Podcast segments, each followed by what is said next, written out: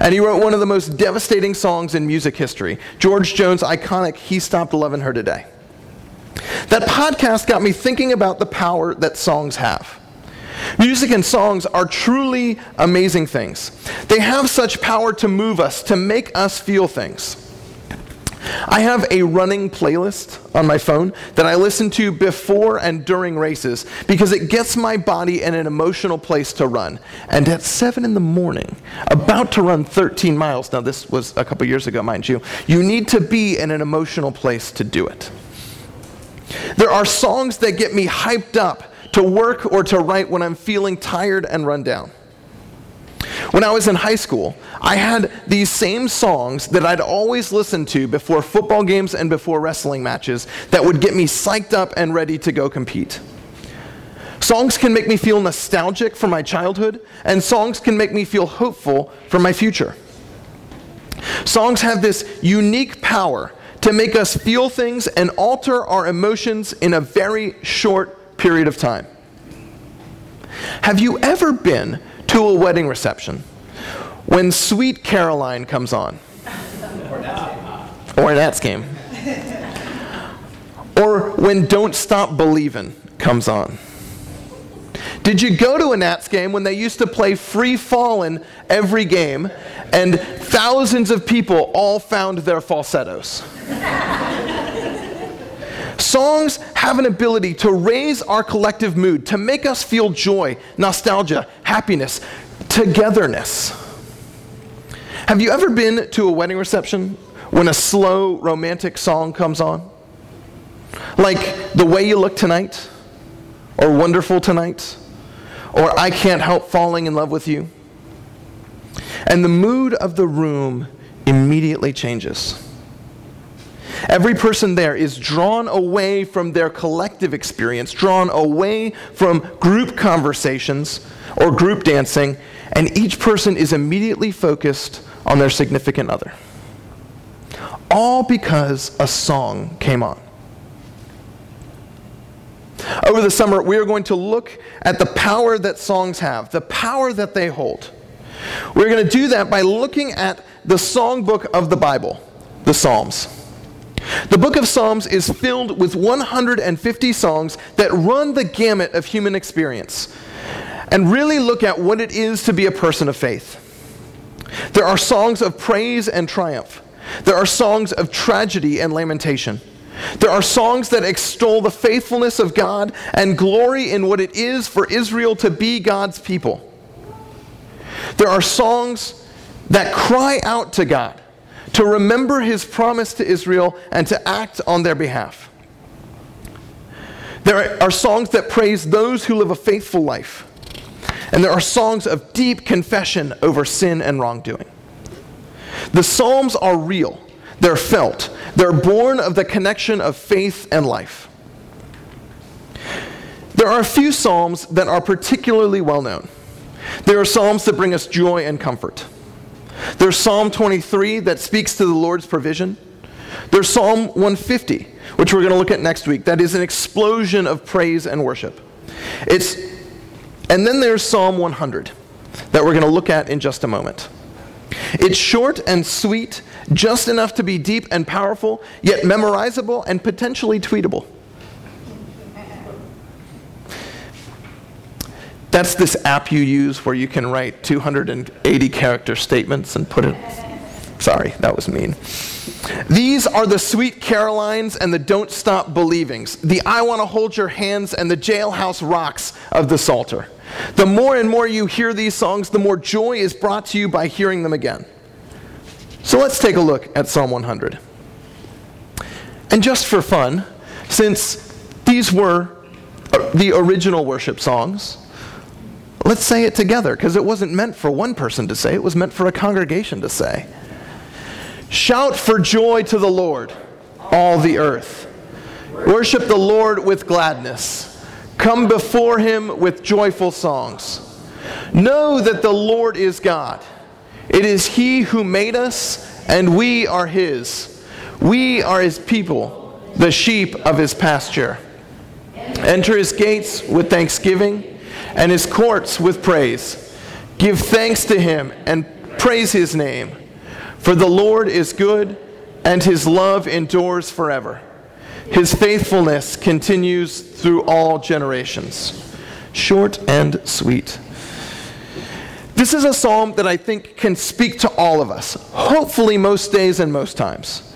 This is a psalm that no matter where we are, even if we aren't feeling it, we can agree with. But most of the time, we're probably feeling it. This psalm is all about worship. This, this is a psalm that calls the community, that calls the gathered people to worship.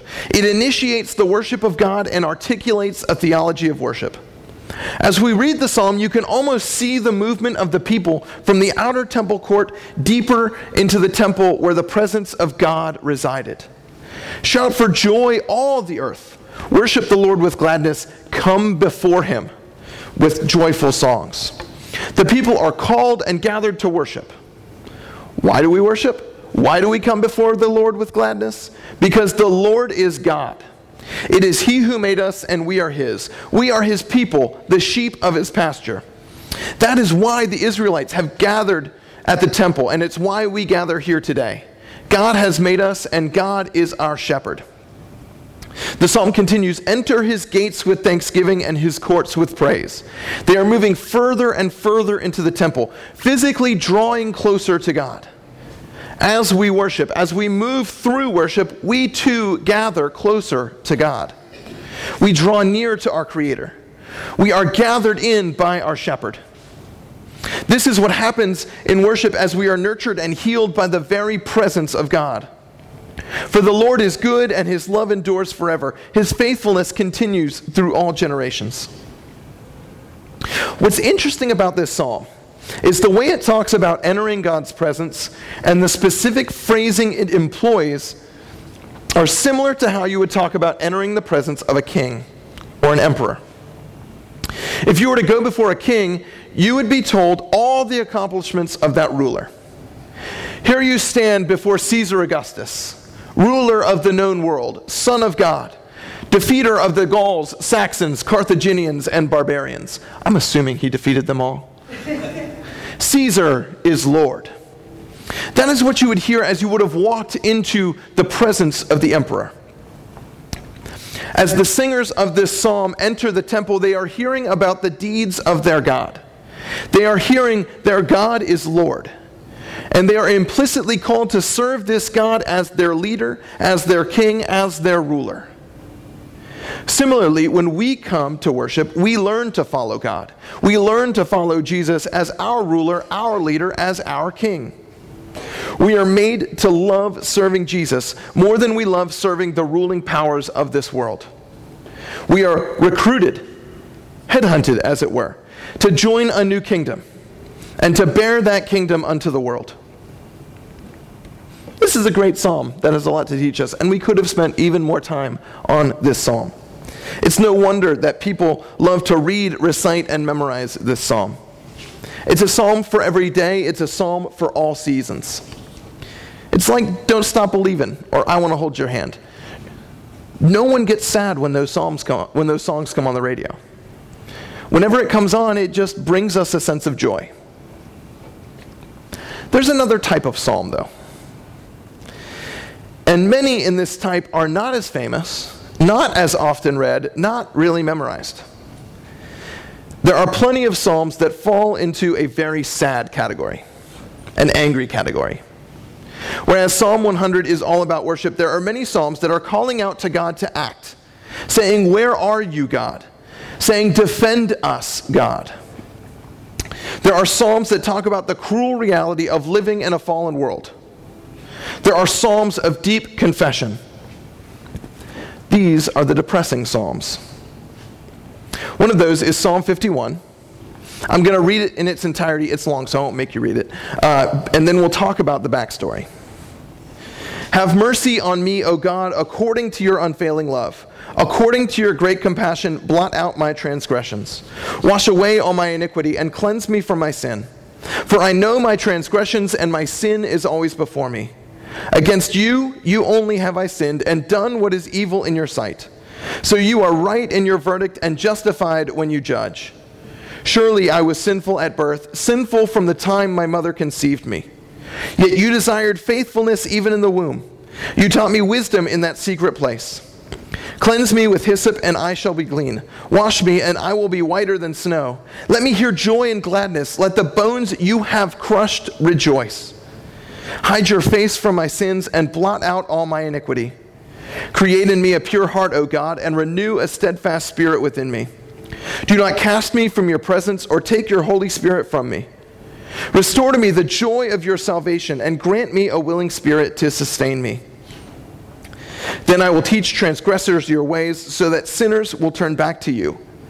Deliver me from the guilt of bloodshed, O God, you who are God my Savior, and my tongue will sing of your righteousness.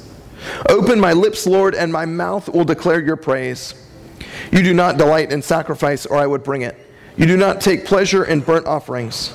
My sacrifice, O God, is a broken spirit, a broken and contrite heart. God, you will not despise. May it please you to prosper Zion, to build up the walls of Jerusalem. Then you will delight in the sacrifices of the righteous, in burnt offerings offered whole. Then bulls will be offered on your altar. This psalm is dark, deep, unrelenting, and maybe even a bit depressing. It's written by someone in deep pain who needs to be forgiven. This psalm was written by King David as he wrestled with the gravity of his sin after taking another man's wife as a sexual partner. The story goes that when the Israelite army had gone to war, even though David should have been with them because the role of king was to lead the armies of Israel into battle, David stayed in his palace. And one night, he saw a woman named Bathsheba bathing on the roof. So he sent for her and had his way with her. The result of which was she became pregnant. Bathsheba was married to one of David's high ranking military leaders, and if he came back from the war and found his wife with child, he would be, well, irate. So he sent for Bathsheba's husband and recalled him to the palace. David told him, wise as a serpent, to go and stay at his house, thinking that some shore leave might create some plausible deniability. Let those with ears hear. But Bathsheba's husband refuses. He says, While my soldiers are away from their homes, I will not sleep in mine. But David has an idea. David thinks, This man might have his honor while he's sober. But let's see if other urges don't take over if I can get him drunk, which is what David does. But the man's honor proves too great for David's schemes because he still will not go to his house and sleep with his wife. When Bathsheba's husband leaves the capital, having not spent time with his wife, David is still in trouble. So he orders one of his captains to plan a mission that is sure to get Bathsheba's husband killed. And that is precisely what happens. David is then confronted by the prophet Nathan, who tells David a parable that mirrors the situation. Nathan presents a scenario about a, about a man that has all he could ever want, but still takes what little another person has. And then Nathan asks David what should be done with this man. David pronounces harsh punishment on the man who would dare take everything that someone else had, even in his abundance. Nathan tells David that he, David, is the man, and David falls to his knees in confession. Having been confronted and convicted of his great sins, David pens this psalm about needing a new heart, about needing a new spirit, about needing to be healed by God, about his own guilt. This psalm is gut wrenching. This psalm is relentless. This psalm is definitely not for every day. No one gets super excited when the first line of this psalm is read. This psalm isn't Don't Stop Believing or Sweet Caroline or I Want to Hold Your Hand. This psalm is something else. But don't for one minute think it's any less beautiful. He stopped loving her today. They placed a wreath upon his door. Soon they'll, oh wow, soon they'll carry him away. He stopped loving her today. Sorry, I could just see like, it was like I was putting my nails on a chalkboard. I, read the room, buddy. I want to go back to that podcast and back to Bobby Braddock. Bobby, Bra- Bobby Braddock penned some of the saddest songs of all time. He Stopped Loving Her Today is probably the best one he wrote, and it's probably George Jones' best song. Braddock wrote it as the great love affair of his life was ending, and ending dramatically, I might add. George Jones found it, found the song, as his marriage to Tammy Wynette was dramatically falling apart. Braddock was at one of the lowest points of his life and gives this deeply sad and depressing song to George Jones, who is at one of the lowest points of his life. If you've never heard the song, it's definitely worth a listen. It's got a clever gimmick within it. I'd sing it for you, but I've already done enough damage to your ears. But spoiler alert if you've never heard the song. The reason this man is finally able to stop loving the love of his life is that he's dead.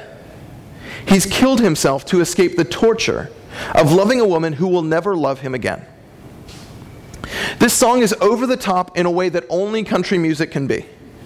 But it's deeply powerful because of how specific it is. Whether or not you know what Braddock was going through when he wrote it or what Jones was going through when he recorded it, the song feels real. It feels lived in. And it gets you. If you've ever loved someone who didn't love you, you know.